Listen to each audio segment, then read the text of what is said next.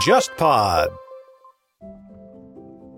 各位听众，大家好，欢迎收听这一期的《忽左忽右》，我是陈彦良。今年的四月二十二日呢，是第五十四个世界地球日。JustPod 和国际环保机构绿色和平共同推出地球日特别策划《中国西北地区的气候故事》，从石窟文物保护、中国葡萄酒文化、西北生态环境变化史等不同的角度，深入讨论全球气候变化如何影响了中华文明的历史。我们又需要如何更积极地应对一个更脆弱、更极端的气候未来？你可以在本期节目的 show note 找到另外两期系列节目的介绍，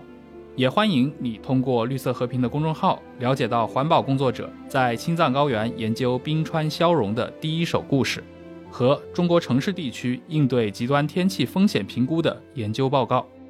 在本期的这个互组会友里面呢，我们邀请到了绿色和平气候变化项目的研究员李钊老师，以及播客录书节目的主播古村老师。啊，我今天来和两位一起来聊聊气候问题。对于像西北地区，哎，其实也不只是西北了，包括整个的这个中国乃至东亚，对吧？乃至世界的这些石窟文物也好，其他的一些类型的啊木质文物也好，乃至于所有的文物保护工作的一些影响。先请两位嘉宾和大家简单的打个招呼吧。要不古村老师先来。大家好，嗯，我是古村，嗯，我呢本职是建筑师，但是我如果这个不好意思的讲了，我是一个资深的古建爱好者吧，我这么定位我自己。嗯，哎，您可以顺便简单介绍一下自己为什么会做路书，因为路书其实也是早期，呃，在可能十年前，对吧？开始、呃、对，因为我们实际上最早的是在二零零四年，大概二十年前，二十年前，对，二十年前，对，那时候，呃，我也是刚从美国留学回来，那么在上海那时候利用业余时间跟一些小伙伴开始呢到山西去走访各种各样的古建筑，从此呢也一发不可收拾，呃，打开了对中国古建筑的热爱，呃，跟探寻之路吧。呃，这二十年里面呢，嗯、随着我对这个古建筑探访的深入了解，那么也对我们中国的这个历史，对我们中国的这个文保状况。对各种各样的这个历史人文的这个变化有了比较深的感触，所以呢，后来在大概八年前呢，那时候开始就是播客这个形式开始兴起了，那么就开始做这个播客节目。一开始呢，是我们是叫陛下观，嗯。六年前，后来我们重新起头啊、呃做的这档节目呢叫路书。路书的意思，顾名思义的，就给大家提供一个行路读书的一个指导吧。嗯，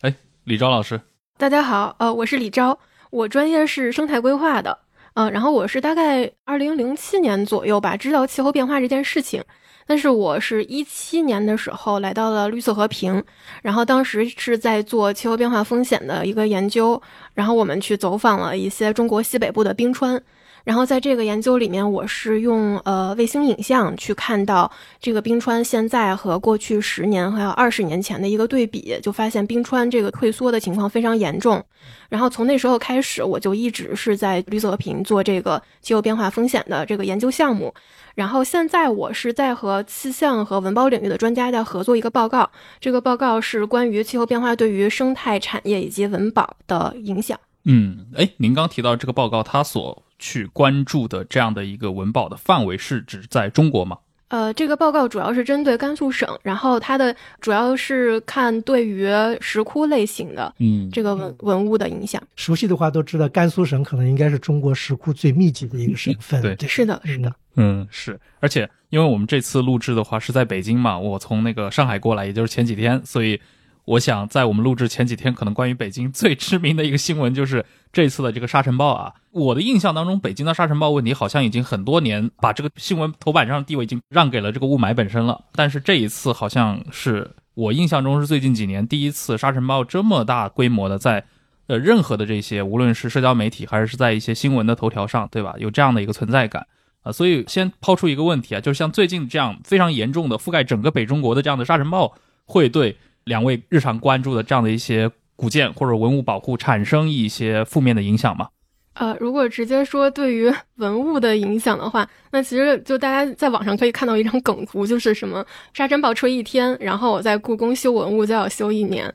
然后这个是一个。挺有趣的一个说法，但实际上这个沙尘对于文物的影响确实是蛮大的。比如说我们现在在做的研究，它是对于甘肃石窟地区的气候变化的一些影响。那其中沙尘也是很重要的一个方面，因为首先这些石窟它就分布在这个戈壁沙漠的周边，一起风就很容易产生这个沙尘。在敦煌莫高窟，它有一个很系统的保护之前，可能第一项工作，我们的考古人员进去之后，第一件工作就是先把沙子先清理出来。这可能是最重要的。那么后续也会有一些防风的措施，因为风沙进了石窟之后，它会对那个壁画、对于这个岩体都会有一些磨损。嗯，那我想请问李博士，就是说这个沙尘暴跟这个气候变化有什么关联没有？啊，对，这个是呃，沙尘暴它其实是一种呃自然的现象。那也就是说，我刚刚也提到，就是有戈壁、有沙漠的地方，然后再加上大风，它肯定会形成沙尘暴。那除非就是沙漠完全消失，我们才会见不到它。那至于说它和气候变化有什么关系呢？我们以这一次和二零二一年两次比较那个严重的沙尘暴为例吧。嗯，就是在这个沙尘暴形成之前，在它的沙源地，就是蒙古国的南部以及中国的西北部地区，都经历了非常大幅度的温度的上升。然后从我们拿到的气象数据。来看的话，它的平均温度比常年同期平均温度要高出四到六度，甚至有的地方达到八度。那这样子就会导致它当地的一些冻土层提前溶解，溶解了之后释放出了很多沙粒状的物质。由于这个温度升高，然后再加上天气系统它没有有效的降水，所以它的植被没有办法很好的恢复，这样就让沙源地堆积了很多的沙子。呃，这个时候，由于蒙古气旋加强以及其他的一些冷暖空气对流变得很激烈，嗯，这个时候就会有大风把沙子都卷起来，然后吹向我们中国的北方地区。所以，如果说呃气候变化和它有关系的话，就是一个是前期的快速升温，第二个就是冷暖空气的对流更加的激烈，然后产生出了更猛烈的大风。但是，因为沙尘暴它的形成原因有很多。然后这几年稍微频繁一点的沙尘，然后我们还没有足够的数据去证明这个气候变化一定会让未来的这个沙尘天气增多，这个也是我们还需要再去呃慢慢去做研究。嗯，呃，所以这场大沙暴其实在背后很有一定可能还是跟这个变暖是有直接关联的。是的，尤其是蒙古国呃南部的一些地区变暖，还有就是中国西北地区的变暖。嗯嗯，对。因为我小时候实际上在北京生活，那时候我觉得扬沙天气也不少。那时候，呃，女同胞都要拿一个那种纱巾，纱巾把这整个头，对吧？对。当然，这些年因为随着这个北方的绿化或者各种各样的原因，好，其实是是应该说客观上是变少的。是的，刚才程主播其实还提到了一个雾霾。那我的印象就是说，如果刮大风的话，那北京的春天就是沙尘天；如果不刮风，就是雾霾天。雾霾天。对，所以这两种有一种交替的感觉。对，因为刚古村老师说他小时候嘛，那我想的是，其实，在可能十五年前、二十年前，就是世纪初、二十一世纪初。零几年那会儿，北京的沙尘暴本来就已经是很严重的，当时就经常作为一个头条出现。我不知道，因为我不是长期生活在北京的人啊，就是我不知道两位的体感是，中间这十来年的时间，沙尘暴确实是经历过那种进入一个低谷期，在最近一两年才重新高频吗？啊，是的，我其实是一直生活在北京的，在零几年我还在上呃中学，然后那个时候就是第一次见到沙尘暴，就感觉特别夸张，太阳都是蓝色的。然后就觉得是不是世界末日了？当时还不懂，后来就是也被学校科普了，说这个沙尘暴是怎么来的。然后呢，中间嗯，二零一几年的时候，就确实是沙尘暴变得非常少了。然后我就已经不太熟悉这个沙尘暴这种天气了。然后到二零二一年的时候，有一次比较严重的沙尘，应该是三月十五日。嗯，这一次沙尘也是网上有一些讨论的。嗯，再就是今年，今年就是实在是沙尘的次数太多了，应该是七次还是八次了，全国的大范围沙尘。嗯，对。哎，刚其实聊到像沙尘暴，它对于一些比如说石窟建筑啊，或者对于一些西北地区的这样的一些暴露在户外的这样的一些，可能是自然景观也好，还是一些这样的一些石窟壁画，对吧？它会有这样的影响。那我不知道对于北京城内的这些古建，因为北京也是一个古建和文保单位非常多的一个地方，这个常年。有沙尘暴的存在，对于文保单位是一种压力吗？从我的了解来说呢，的确，我觉得沙尘暴对故宫的这个影响肯定是有的。不管怎么说，比方说故宫，它有很多的这个，他们句行话叫内檐装修，就是内部室内的这些装潢。因为咱们大家去故宫，除了参观这个博物馆展览以外，嗯它不还有这个后面这个后宫陈列吗？对比方养心殿啊，什么储秀宫。那它里面，它桌子上都放着各种各样的这当时皇家用的器皿啊，一些锅碗瓢盆，就是那种摆设。还有比方说被褥褥子啊，或者甚至包括墙上贴的、墙上挂的、地下铺的地毯，这些东西，我觉得一次沙尘暴来了以后，肯定对这些文物的损害或者影响应该是挺大的。我觉得这些可能比纯粹的木结构的建筑本身可能影响要更大一些。哎，那如果是这样的话，我也想问，就是沙尘暴来的时候，比如说我们家里面就是做一些打扫啊，嗯，家里可能也会有地毯，或者是要擦擦玻璃、擦擦窗台。那故宫的您刚刚说的跟家居相关的这些文物，它是要怎么样处理？故宫呢，原来老人跟我介绍呢，故宫呢，他们文保人员呢，他有一个工作叫斗量，跟家里一样，就是说天气好的时候，把这些东西拿到这个里面是抖抖，比方他那些织物啊，他那些地毯。要搁在这个露天里面，把那灰抖掉，要拍拍打打，这是以前老的一传统办法。那当然，现在随着科技的进步，呃，有没有更好的一些防护措施？比方说，他对机器人去抖量，或者他呃通过别的途径，但是的确你有时候会看，就是说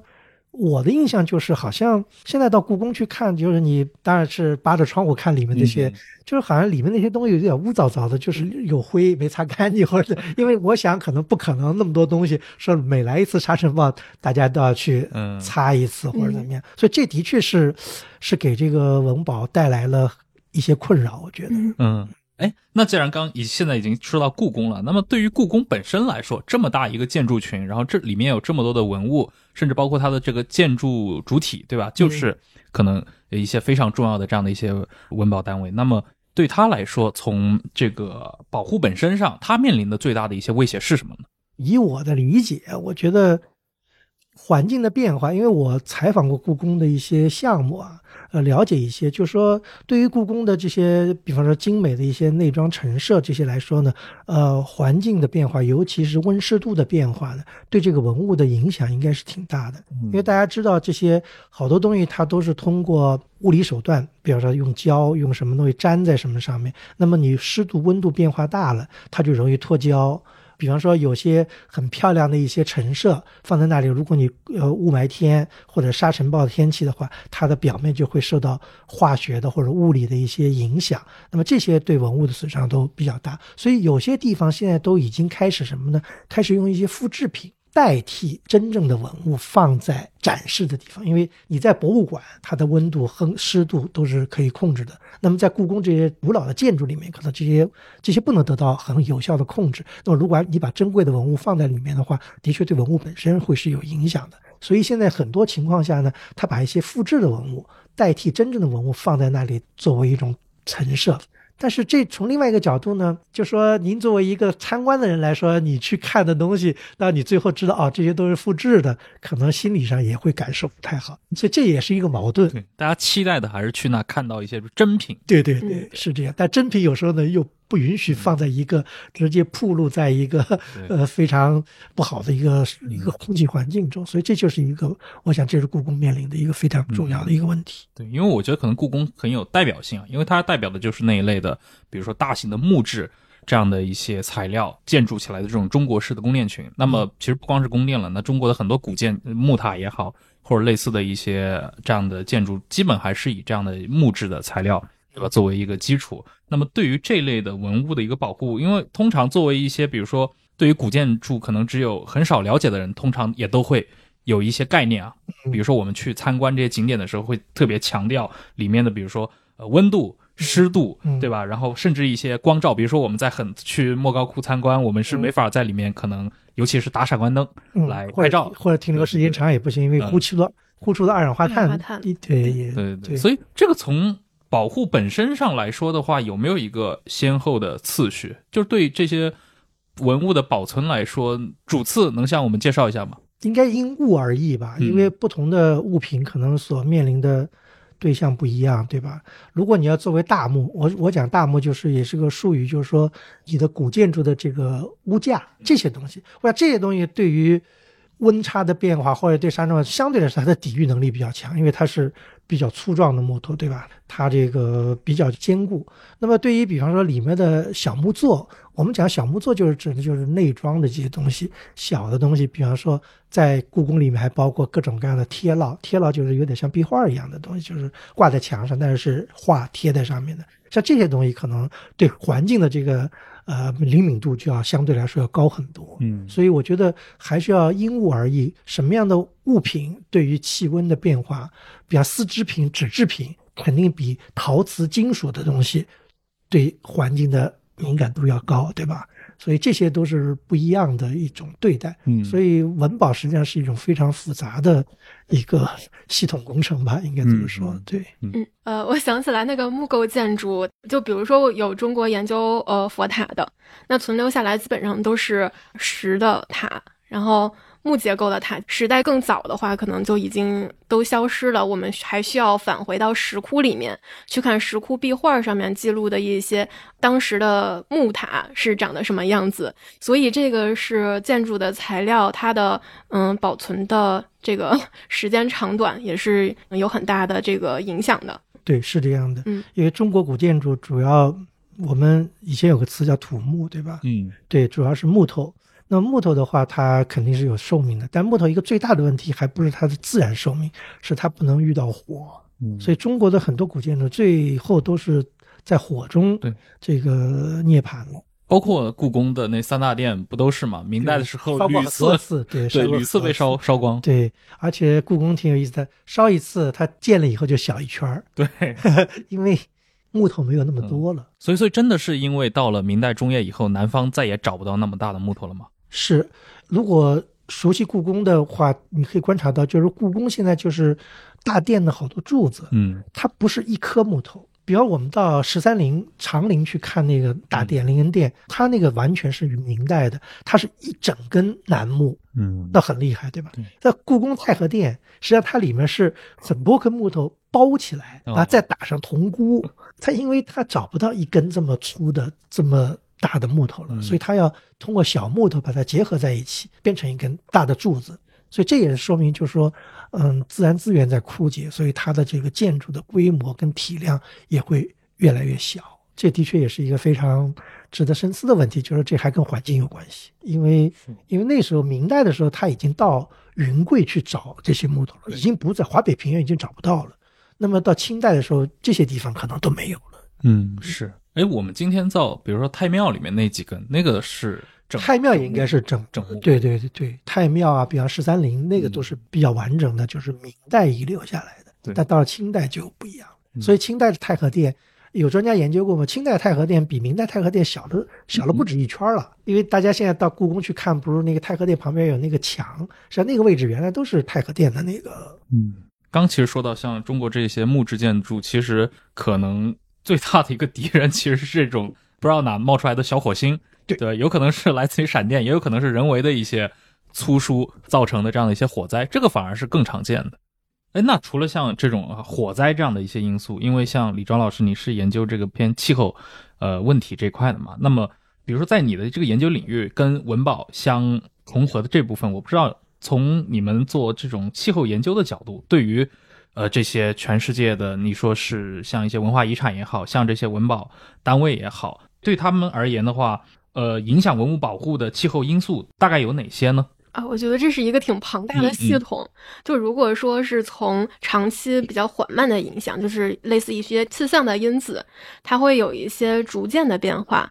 然后还有是比较短时间，但是发生了非常急剧的变化，就比如说是极端天气，像是暴雨、洪涝这一些。嗯呃那如果说是缓慢一些的气象因子的变化，那它其实和文物的保存是比较有密切关系的，就包括温度、湿度，然后还有二氧化碳浓度这一些呃因子。那我们现在看到的，比如说以西北地区为例，它的温度呃年均温是在逐年升高的，它的年降水量是在升高，但是它年降水量增长的速度，它其实没有我们讲西北暖湿化想象的那么快，它的增长的速度大概是每三十年增长三十五毫米以下。啊，所以就是说，这个温度一方面在升高，湿度增加了一点点，但它的蒸发量其实也在随着温度升高在变化。所以要说湿度究竟会变得更干呀，变得更湿啊，这一些还和呃当地的这个具体的条件有关。那包括当地的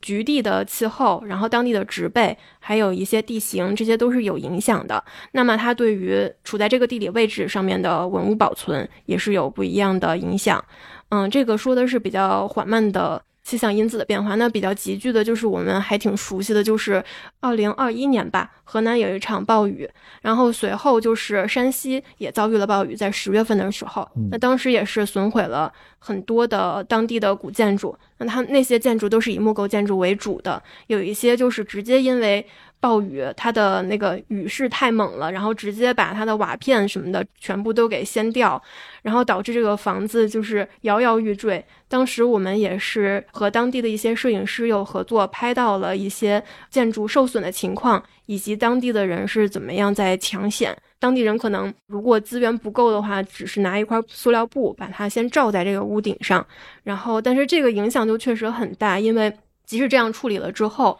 它房屋里面有一些积水，可能是十天半个月都不能完全干掉，那它对于这个木质的损害也是挺大的。嗯，所以说水火无情就在这儿了。的确，这些年随着这个降雨量的增多，尤其山西地区啊，嗯，你可以在山西旅行就会发现一个奇特的现象，就你到村口看见一座古庙，上面搭了个棚子。当地呢，就是没有钱来整个维修这个古建筑，那么他又怕这个雨把这个房子给淋坏了，所以他在这个庙的这个上头就拿这个简易的这个钢结构搭一个脚手架，把这个屋顶等于是给它架一个起来。这样的话，下雨的时候呢，这个水雨水就不会直接淋到了这个已经很破败的古建筑上。这种景象在山西很多呃村庄现在都能看见，就是它是一种权宜的对抗。气候变化的一种措施吧。是的，是的，但是听上去就还是挺心酸的，就只能用这样子的方式去做。可能是因为我们的这个资金不充足，或者是说留在当地的这个特别关注古建筑的人，他也没有这个时间和精力去做更多的维修了。对这个呢，要简单说一下，就我们国家的这个文物保护的一个体制。嗯，来，嗯，很 想了解。对对对。其实呢，我们国家的文物保护体制呢，跟我们的行政体制是匹配的。它是四级，咱们行政体制也是四级：中央、省、地市，完了在县。那么文物保护单位呢，也是按照这个级别，就有国家级的文物保护单位，有省级的文物保护单位，还有地级市的这个文物保护单位和县一级的文物保护，这样分这样四级。它根据这个文物的这个重要性或者它的等级来分定它的这个级别。那么国家级的文物保护单位的话呢，从一九六一年国家公布第一批全国重点文物保护单位到最近的第八批，一共全国公布了大概有五千多处全国重点文物保护单位。但是五千多处全国重点文物保护单位不是说全部都是建筑，它包括什么古遗址啊、古墓葬啊、什么革命遗址啊这些东西。当然，古建筑当然也占很大一部分。那么这些。保护呢是由国家来负责，因为它是国家级的。嗯，这一部分呢，我随着国家对文物的这个保护力度的加大呢，基本上还是能够得到比较好的一个保护。但是下面问题比较大的实际上是下面的一些，就是地区的，比如省市县这一级的，这些呢就要因地而异了，就是每一个地区它的财政收入怎么样，或者它的这个文保的数量怎么样。来决定它的保护。比方最有意思就是可以对比一下，比方山西，那山西肯定是在这个地上文物上是全国没有一个省份可以跟它相比。那么这样的话，它的这个压力也很大，因为它数量多啊。数量多的话，它山西又不是一个很富裕的一个省，它下面的这些国家级的在山西的文保单位是可以国家出钱，那么其他山西省该出钱的，或者下面地市该出钱的，可能往往就不一定很到位。那么在这种极端自然条件下呢，这些缺乏保护的这些地方，就可能会出现问题。这就是一个让人觉得很遗憾的地方。嗯，哎，刚像李钊老师提到了那个像降水啊这样的一些问题的影响，包括这不只是在南方了。我记得二一年的时候，山西就发生过强降水，而且当时是影影响过一些非常知名的古建筑的，包括像一些像平遥古城的这个城墙都局部坍塌了，然后包括像什么晋祠啊，包括像佛光寺，对对对，类似的一些山西的一些知名的古建，我不知道当时像古村老师，你对当时的这段有印象吗？啊，有印象啊，二一年嘛，当然那时候已经疫情已经爆发了，这个旅行不是太方便，但是呢，也通过各种渠道也知道了这些问题。但这个呢，我觉得也要因事而异，因为每一个古建筑的所面临的状况不一样，每一个事件发生的情况也是不一样的，所以不能够一概而论。那么，以我对山西这二十年来这个。几十次的这个探访来看呢，嗯的确，山西古建筑是碰到一个雨水多的问题，这个是一个大的一个环境所造成的。那另外还有一个，我觉得最主要还是一个长期缺乏维修。比方说，我讲到以前，就说不是说二一年这一次雨水，嗯，就是我我关注过以以前的一个山西的一个古建筑，在这个山西晋东南一个比较偏远的一个县。叫沁水县，它当时是列为一个就是县级的文物保护单位，就是是我们保护单位里面最低的一个。但它本身呢是一个元代的一个道观的山门的元代道观，它整个道观就剩下这么一个山门了。但想元代建筑在中国其他地方可能都已经变成国家文物保护单位，比方上海的这个元代建筑只有一个真如寺，对吧？已经变成国家级的这种。但在山西可能这还是一个比较。普遍的一个现象，这个玉清宫的山门，我们连续四年都去走访，就看它一点一点、一点点不行，而且我们也进行了这个呼吁。但是大概是到了第五年，那年也是夏天下了一场大雨，后来当地的这个文保爱好者就跟我们说，说这个山门终于，嗯，就是整个都塌毁了。那么塌毁以后，嗯，我们还是觉得很可惜。那么我们通过一些途径，再通过国家文物局，因为它这个山门，它这个很特别的地方，不仅是它建筑，它还保留了应该认为是元代的壁画，在这个山门的这个墙上。我们后来山门塌了以后，我们去，那种感觉对于任何一个热爱文物人都觉得有点心酸，就是整个满地都是。碎的这个砖瓦，那么一堵墙还在。那这堵墙正好很幸运的，就这堵墙上的壁画还没有被完全的破坏掉。后来我们经过了种种的呼吁吧，后来最后国家文物局也出面，国家文物局的专家也出面。后来他们当地后来那个县专门拨出资金，也大家知道中国古建筑的木头塌掉以后，它可以再如果没断，还可以再怼回去，所以它把这个山门等于再给复原了，复原了。但是即使如此，那亡羊补牢是一个好事，但是它被塌损的这壁画，嗯，就补不回来了。所以这也是一个非常嗯心酸的事情。所以这个是我们在仿古的时候所看见的这个一个现象之一。所以这种事情在西北地区可能不只是山西啊，因为我们因为种种原因，这个留存的遗迹好像是北方地区。相对来说更多一些，嗯，对吧？这也是因为我们先人可能在北方地区活动多，还有一个北方地区在历史上来说，因为它比较干燥，所以比较容易保存下来这些古迹。嗯，但是现在随着气候变化，可能这也面临的一个很大的一个问题。这就是我的一个观察。嗯，是。哎，刚古松老师，你其实提到像山西的这个例子嘛，呃，里面其实结合了最近几年可能山西的文物保护单位它面临的非常大的一个威胁，就是它的一个降水的问题。那么，因为您走过非常多的地方，去过非常多的这些古迹，您向我们的听众大概能介绍一些吗？在您的了解里面，比如说整个中国它不同地域的这些文保，它面临的这个自然的威胁，是不是来自于不同的一些方向？对，我觉得现在山西已经是可能已经不像以前那么陌生。如果倒退到二十年前，那时候说山西怎么样，大家可能想到的就是煤，对吧？但现在估计经过了二十年的种种的这个努力吧，我觉得山西的古建筑已经很广为人知了。去山西探访古建筑也很多，我觉得这是一个非常值得欣慰的事情。那包括西北五省各有特点。那么刚才李博士讲到的，甘肃就是以这个石窟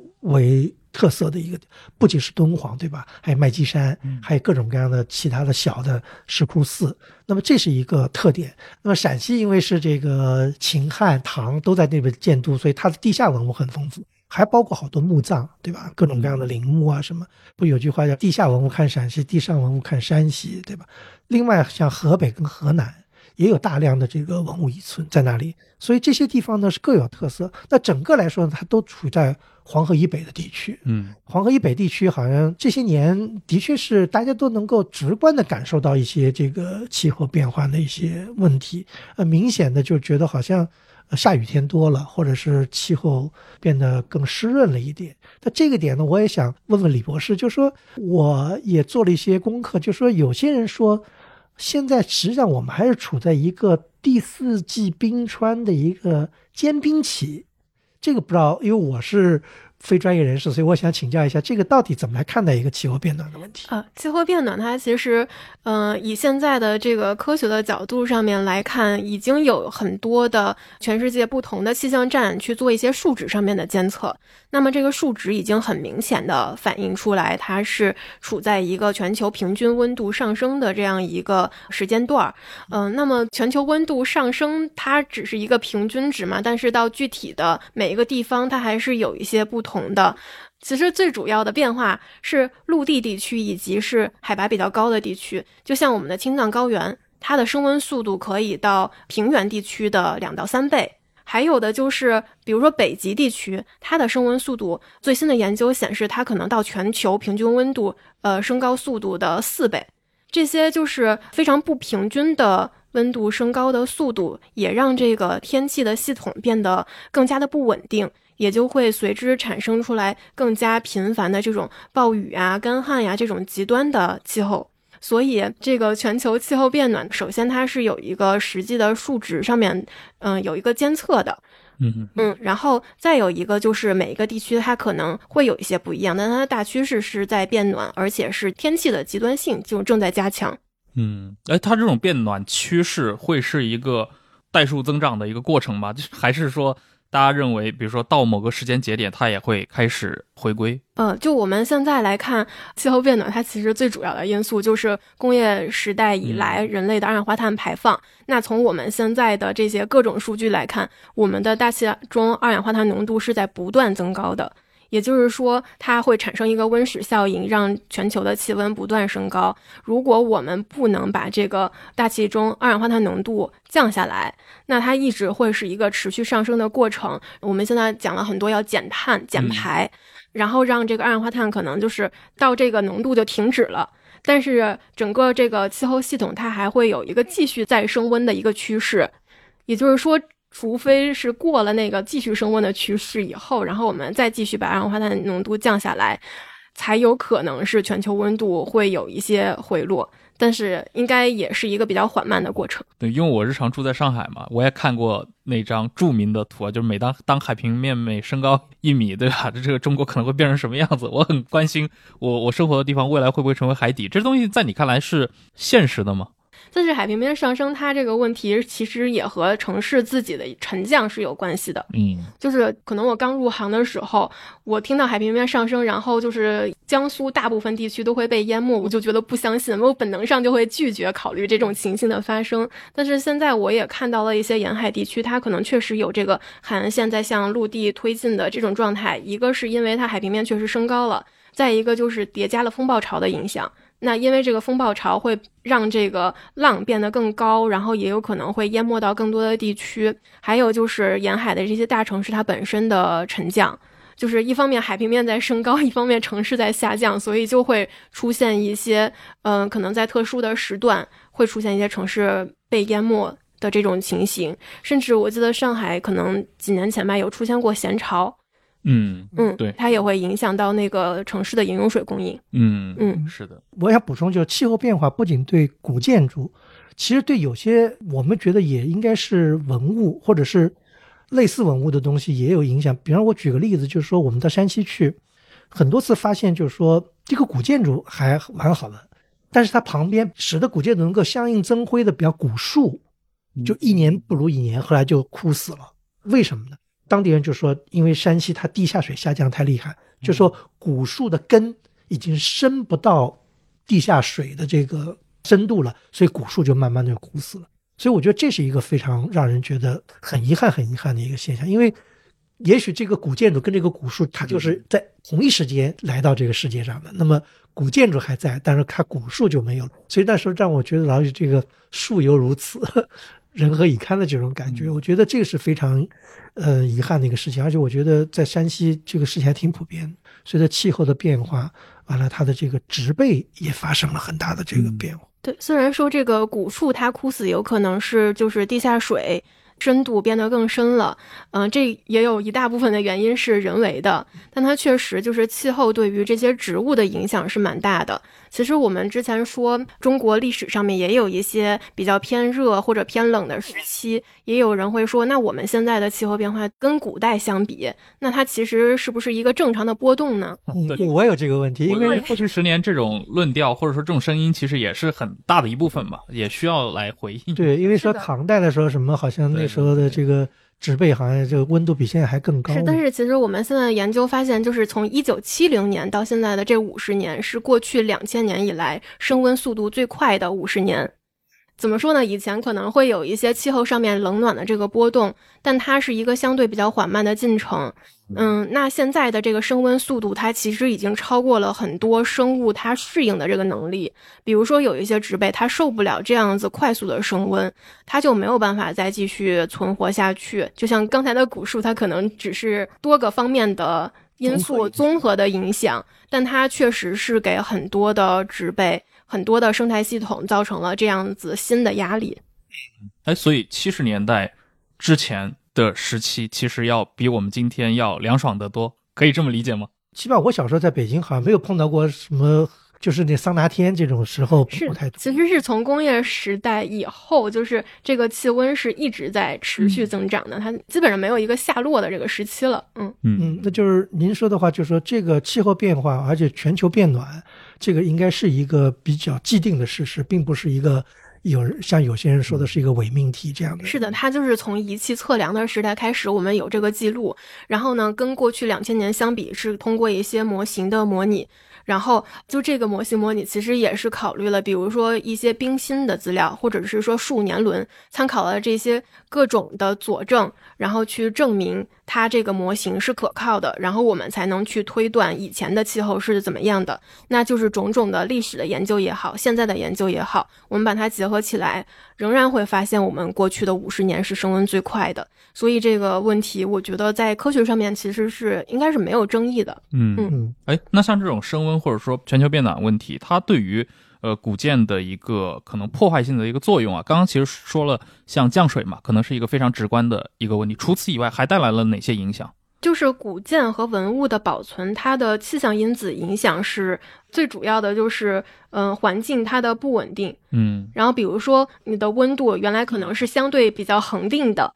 嗯，但是现在它的温度可能是热的时候特别热，然后冷的时候又很冷，这样子它那个它会有一些物理方面的，就是热胀冷缩这样子的情情况，会让它的材料整个会变得比较弱。另外降水的这一方面，它也会影响它的化学方面的变化过程，还有就是一些呃影响微生物的生长。那比如说像那个四川地区，它有很多石刻类的。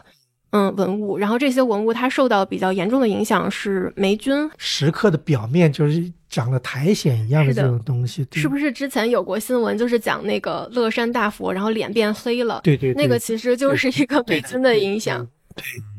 是的。从气候变化对文物的影响，就是我们把这个内涵打得更开一点，就是说，我觉得对于像一些具体，比方石窟，对吧？壁画。或者是这些东西的影响，比可能单纯的这个木构建筑影响可能来的更直观、更更那个明显一些。这个应该，比方说这个甘肃的石窟寺，对吧？这个应该是很明显的。因为我接触到云冈，云冈也是这样，就是因为明显它那个下雨多了以后，它就使得这个后面的山崖它就容易渗水进去。那么水在里面以后，它在冬天比方热胀冷缩，就使得这个崖体就会变得。疏松，这样的话就会崩塌。嗯尤其是像云冈石窟，它是在一个形势并不是太好的一个山体上，那这样的话，它的这个这个影响就会相对来说就比较大。是的，还有一些石窟，它可能本身它保存的年代已经非常久了，就是经过了几百年的呃这个时间的变化，它本身已经有一些病害发生，比如说它的壁画就会有反碱，然后还有一些起皮、起甲，对，嗯、有了这一些病害之后，如果它再发生一些湿度上面的变化或者温度上的变化，它其实是进一步加剧它的这个病害的程度，也会让它的这个嗯、恶化就是逐渐加快。它一旦这个 恶化的这个过程开始运作起来，那它的这个损坏的速度是非常快的。嗯那我们知道，在中国的这个地理上，它有那个所谓的四百毫米的那个降水线嘛，嗯那通常也是就是几乎是跟长城的那个脉络是重合的。呃，其实刚刚说了非常多的这一些古建保护的这些区域，像甘肃也好像那个山西也好，对吧？它可能就也就是在长城内外这一线了。它的问题刚听下来，通还是一个传统上比较干燥的这样的一个地区，在现在随着全球变暖，它的整个的湿度以及它的降雨量上去了，带来的一个新问题。那其实我很好奇啊，就是对于那些过去就已经比较湿润的，比如说中国的南方内地这些地区的这些文物保护，他们面临的是哪些问题？嗯，因为第一，南方地区，比方说长江流域，对吧？这个古建筑嗯，保存的就相对来说比较少。那么难保存。呃，对，因为木头本身是一种有机物，等于它就是刚才李博士也讲过，它这个木头本身它有一个腐朽的过程。但在潮湿的环境下，比方说南方还有一个很重要的一个东西，就是南方有白蚁，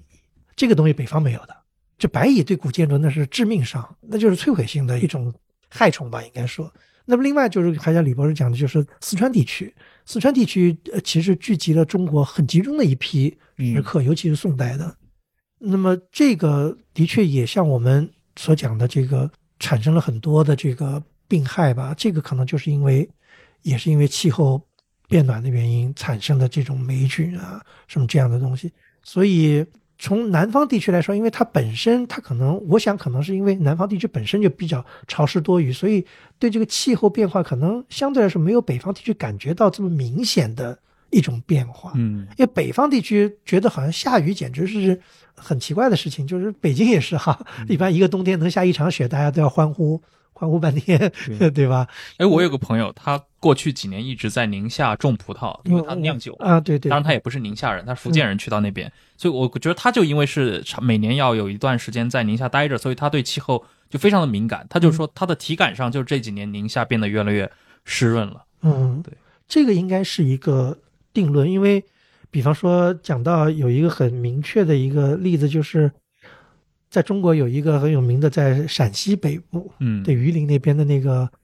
有个毛树沙漠，里面有一个很有名的一个古城叫统万城，嗯，或者他们当地人叫白城，赫连勃勃，赫连勃勃大王，对吧？很有名的一个，当然这可能是传说吧，就是说他当初在造这个城的时候，不是说要筑城的人有一个人就拿这个锥子要去刺他对砌的城，对吧？如果刺进去多少，就要把那个筑城的人杀掉，就因为你这个不合格质量，所以他那个城当时建的是非常牢固，所以经过了应该有一千多年的这个嗯风霜雨雪，现在能看见很可观的一个它是六十年代被发掘出来的。因为它在沙漠里面嘛。因为，但是我其实我去那已经不算很近了，是在二零零六年我第一次去那，嗯已经十几年前了。那时候我去的时候，我都觉得有点惊讶，就说那个地方不像想象那么荒凉，因为那个地方就是离这还有一个很有名的就是无定河。很近，就是无定河，大家知道有一首很有名的唐诗，嗯就是“可怜无定可怜无定河边骨，对吧？对，春归梦里中人。后来我想啊，无定河就在这个地方，但是我感觉没有一个边境苍凉的感觉，就因为那时嗯候，当然也是因为这个，一个是大气候的问题，还有一个就是建国以后当地人一直在锲而不舍的在治理这个沙漠的原因，所以到那去看已经是一片绿油油的景象，不是一种。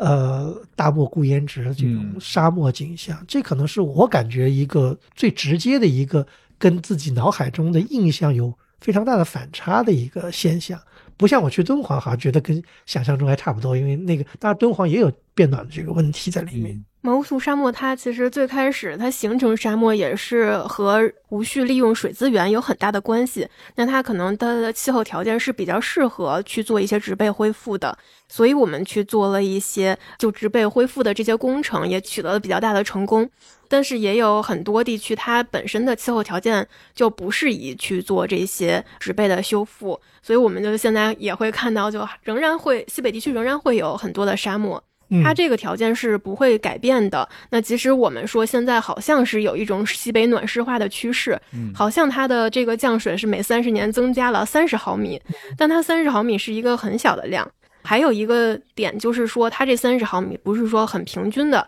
分布在雨季，或者是说分布在全年之中，它有可能是一场大雨降了这 三十毫米，然后其他的时间依然很干旱。那比如之前，呃，敦煌有一场雨就直接是下了二十九毫米，在当地都快形成洪灾了。他们当地其实并不适应这种强降水的这个天气，然后反而会增加一些呃相应的灾害。嗯，那像。刚刚其实说到了很多甘肃的这些例子嘛，那敦煌是一个呃全中国或者说全世界都非常知名的这样的一个文物保护单位啊，但是可能对于中国的西北地区来说，因为中国的西北实在太大了，你比如说我举个例子，像新疆的这样的一些石窟，比如说像秋瓷的这种什么克孜尔石窟，它的维护条件可能会更难一点，而且新疆它的整个的一个是不是它的地理和气候问题会比甘肃更复杂？其实从数据上面来看，它们两个的气候变化趋势是比较类似的，都是属于温度在缓慢增加，然后湿度也有小幅度的提升，并且它的极端性是在增强，都有这样的趋势。那我觉得就是让他们两个地方不同的，就是他们各自的文物的类型以及他们保护的情况。比如说我在甘肃，呃，敦煌，我投入了大量的资源去做这个石窟的修复和保护，但是在新疆的秋瓷。可能我的投入的资源比较少，所以就是呃，如果会发生一些比较严重的极端天气事件，或者是说气候的一些相关影响，那肯定是获得关注比较少的地方，它的损失会更大一些。嗯，我觉得李博士提到这个资源的问题是一个很好的一个问题。嗯，大家知道敦煌肯定是天之骄子，对吧？这个享受着全世界的关注，所以它的经费方面肯定是充裕的。那么相比之下，其他地方的经费可能就不那么充裕，不那么充裕的话，那么保护的力度可能就不一定够。因为克孜尔石窟我也去过，克孜尔石窟因为有有一点，就是因为它被这个劫掠的也比较厉害，就是被当初德国人的这个盗掘。但是其实从当时德国人拍的一些照片，就说或者是解放以后拍的一些照片，跟现在对比来说呢，还是有很大的一个变化。就这个变化，主要可能，比方说它那个剥落的厉害，因为它的这个一些条件跟敦煌不一样，它的岩石跟这个壁画之间的这个连接，就是地藏层吗？哎，地藏层有时候跟敦煌的还不太一样这方面，所以呢，它那边就是这种剥落啊，这种变化，相对来说看的还是比较触目惊心的。也可能因为它那边的这个保护经费，因为它那边其实洞窟也很多。保护经费可能相对来说就比较薄弱，因为他那个地方又偏远，嗯，那边的工作人员基本上是只能工作半年，还有半年就气候实在不允许待着，另外半年就大家就等于把那东西一关，就等于撤了，没人了。那敦煌肯定不是这个样子的，当然新疆因为克孜尔还是一个比较关注度高的一个地方，还有另外还有吐鲁番也有这个壁画，对吧？吐鲁番的那个壁画相对来说保存状态可能更要。差一些，所以这些，我想可能在所有文物里面，可能壁画可能是对这个气候变化可能最敏感的一个一类了。它是最容易受到影响的。哎，对，这是最最最最敏感的一类。其次是什么塑像，对吧？像麦积山的这些泥塑的东西，可能更敏感一点。因为石刻的东西相对来说还没有那么像泥塑的那么敏感，因为泥塑它本身是泥的，一吸收水分或者怎么样，它就会有很大的这个变化。所以这方面来说，呃，西北地区可能甘肃、新疆是是应该面临这个气候变化最敏感的两个这个文保的等于前沿地区，我觉得。嗯，对。其实除了像这种自然灾害，或者说这样自然的气候变化带来的这个危害以外，其实。可能对于全世界的这些古迹来说，都有共同的问题，就是人为的一些制造的灾难，可能是影响更直接的。对，我觉得人祸大于天灾。对，可能对于文保来说，这个尤其明显。而且，我想这里面的人祸，可能除了那些非常直接的一些人为的毁坏之外，甚至还有一些，比如说我对自然的改造，因为刚刚其实前面那个两位都提到了整个的西北的这些气候的变化嘛，其实我想到的就是啊、像罗布泊它在二十世纪的一个消失，嗯，对吧？在当年斯文赫定可能在世纪初进入罗布泊探险的时候，他还能够从塔里木河坐着船一直对吧划过去。但是到七十年代，不是有那个著名的故事对吧？那美国的卫星拍到了嗯这个信息资料之后，基辛格把它转手送给周总理，说您的罗布泊没了。呃 就是当然这只是小故事嘛，嗯就是。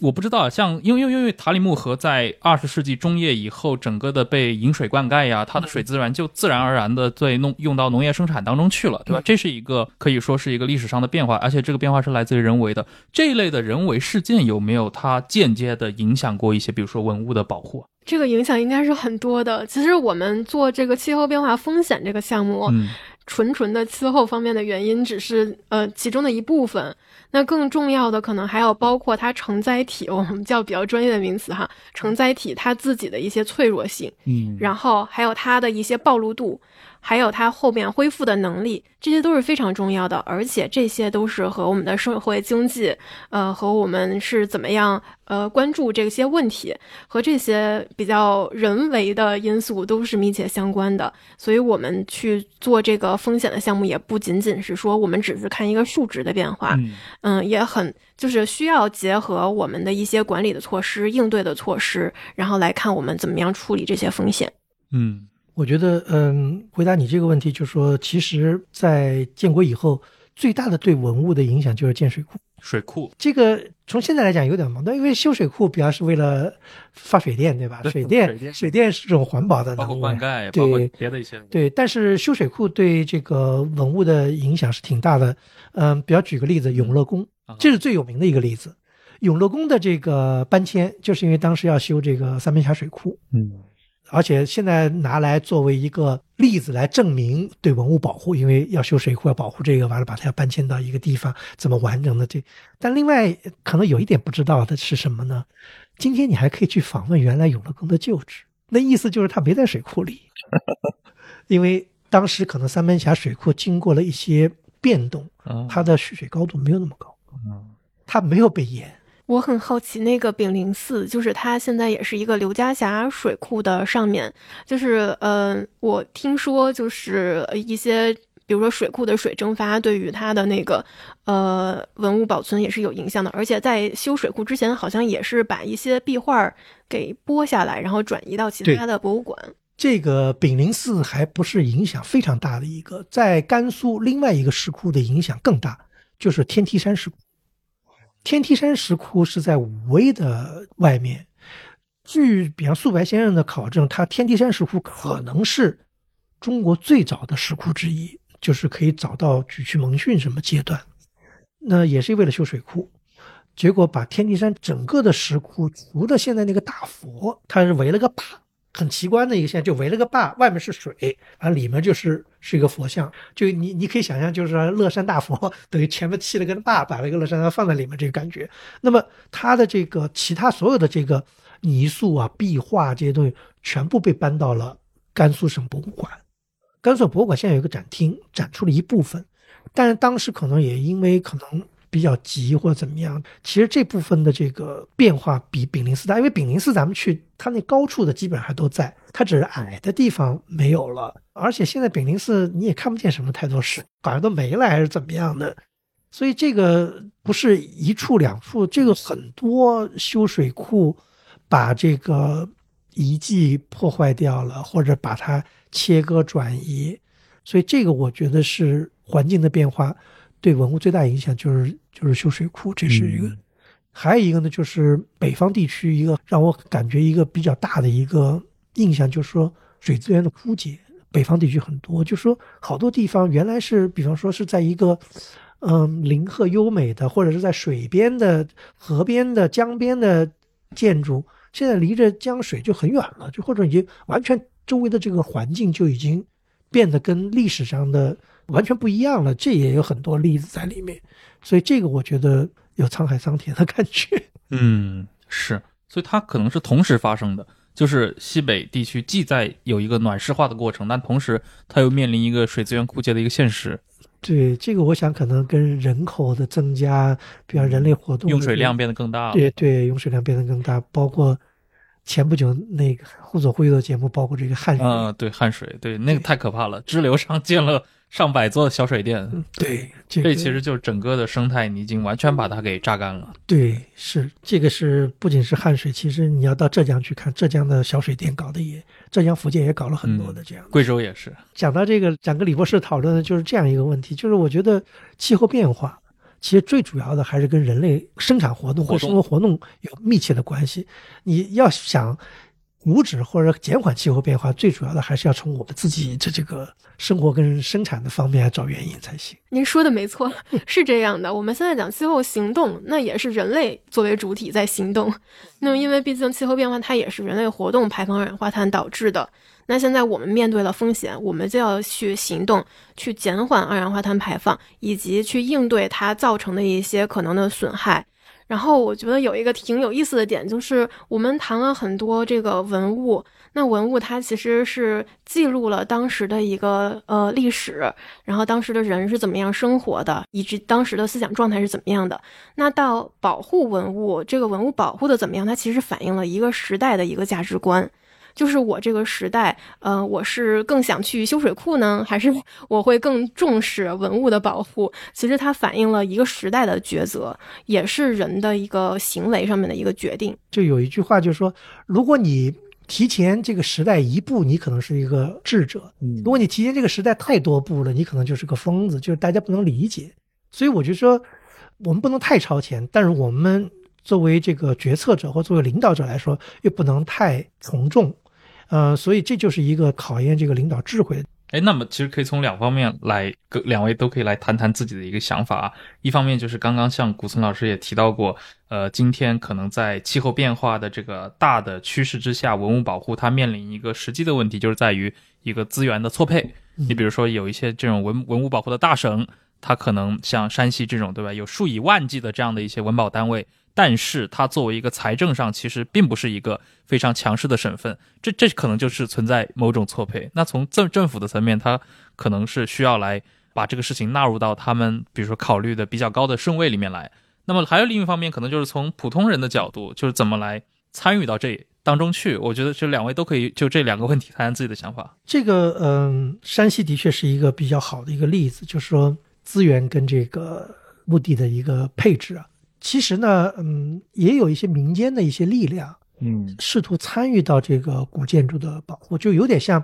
有些地方搞的什么认领什么树木，就是好像什么对那种，就他山西搞一个什么认领这个寺庙，就说当然这可能不是个人能够，还好是认领寺庙，没有去认领一座墓葬，对，就说比方。哪个企业有这个钱？比方说，他可以出一部分钱来负责这个古建筑的一些维修，也的确呃做了一些这样的事情。包括前不久，就上海有一个一个文化机构，好像牵头，呃，捐了一些钱去认领，去去民间的资金来修一个山西高平的一个道观。这个道观我也去看过，是一个等于是元代的一个古建筑，而且是未经任何名录的一个古建筑。就说起来可能有点难以令人难以置信，在山西这样的地方，居然还会有古建筑，就说是名不见经传的，就说沧海遗珠。完了呢，能够经过发现以后，能够马上进入国宝单位。嗯，这个就说那意思就是你有点像灰姑娘那样的这个，这个我本身就经历过这样的事情，就是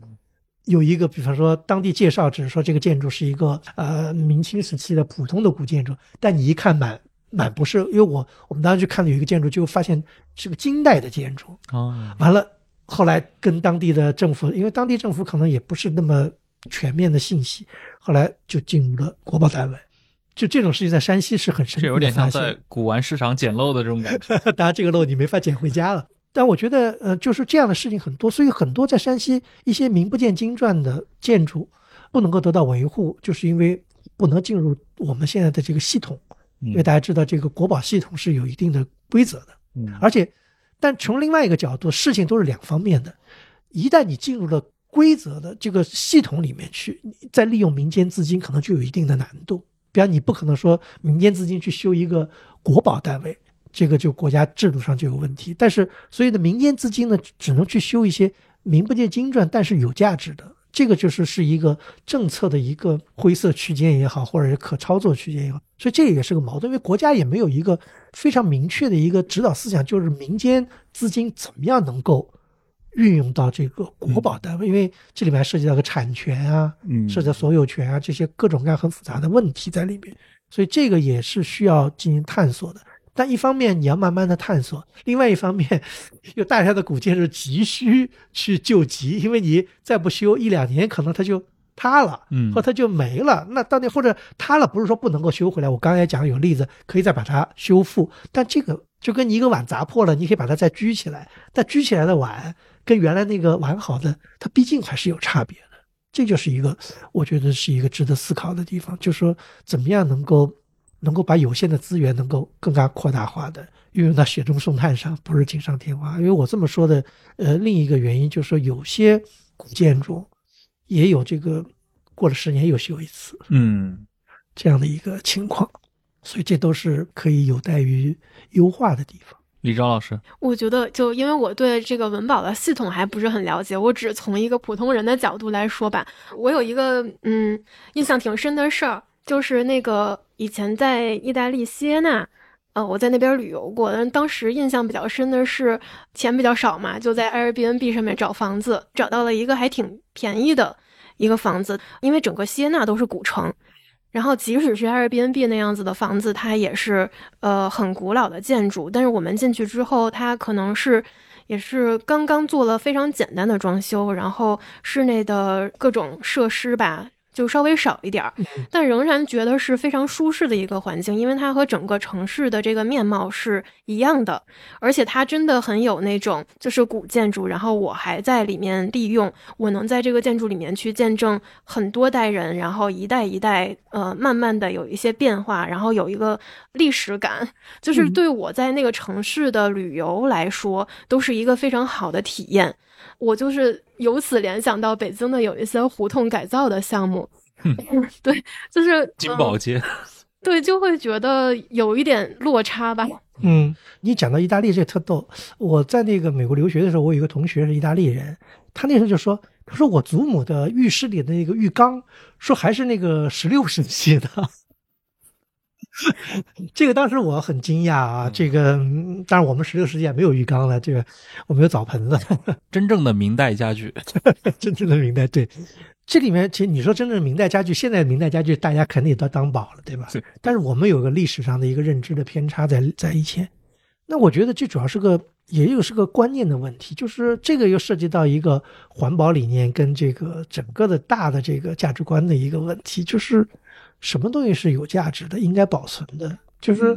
对吧？这是一个很大的问题。比如又讲到我刚才想到的，就以前我们采访过这个建筑大家，我问他这个住四合院好还是住楼房好，他说还是四合院不如楼房舒服。那么这里面就值得思考的一些问题，就是我们的一些传统怎么样能保存下来，也回应了就是我们今天这期节目讲到的，如果气候变暖跟人类的这个生产活动问题，就是那只有我们人类。克制我们的这个不断膨胀的一些物欲，那才能够使得这个气候不变暖。其实归根结底是这样的一个问题，对不对？减排不就是为了要遏制我们的这个适当的一些一些消耗、一些消费，才能够达到这样目的？但是，呃，其实回到文物保护，其实也是这样一个平衡的问题上来。我觉得在气候变化行动的这一方面，其实很重要的一点就是看清自己，就是哪一些是真正自己所需要的。哪一些是可能人云亦云，大家都觉得啊，我需要一一辆更好的汽车，然后我要把我的汽车升级换代，然后频繁的去做这些攀比上面的行动，然后所以就是说，嗯，对自己的行为有一个比较清楚的认识。那你当然说我可以需要一辆汽车，因为我家有出行的需求，这个没问题，只要是你做了一个很理性的选择，我觉得这样是 OK 的。要回到自己。好，那今天非常感谢两位，非常感谢古村老师和李昭，然后我们一起来聊了这么多啊。其实不光光是在讲这个西北地区的这样的一个气候变化，对吧？对文物古迹带来的这个影响，其实我们聊了非常多的这个话题啊。顺着这样的一个呃环保的一个理念和这个历史纵深的一个思路，其实尤其非常感谢古村老师，你分享了这么多关于这个文保也好，尤其是你自己在这二十多年来，对吧，看到过的以及在这个行业里面接触到的这些呃现象、这些故事，我觉得这类的内容其实像播客是一个非常好的一个渠道，可以呃给更多的人去去普及这方面的这些信息啊。当然，非常开心能够在互左互右里面去啊推荐陆叔啊。非常荣幸能在忽左忽右里做客，跟大家见面。好，那我们下期再见。我们今天这期就到这儿，感谢各位收听，拜拜，再见。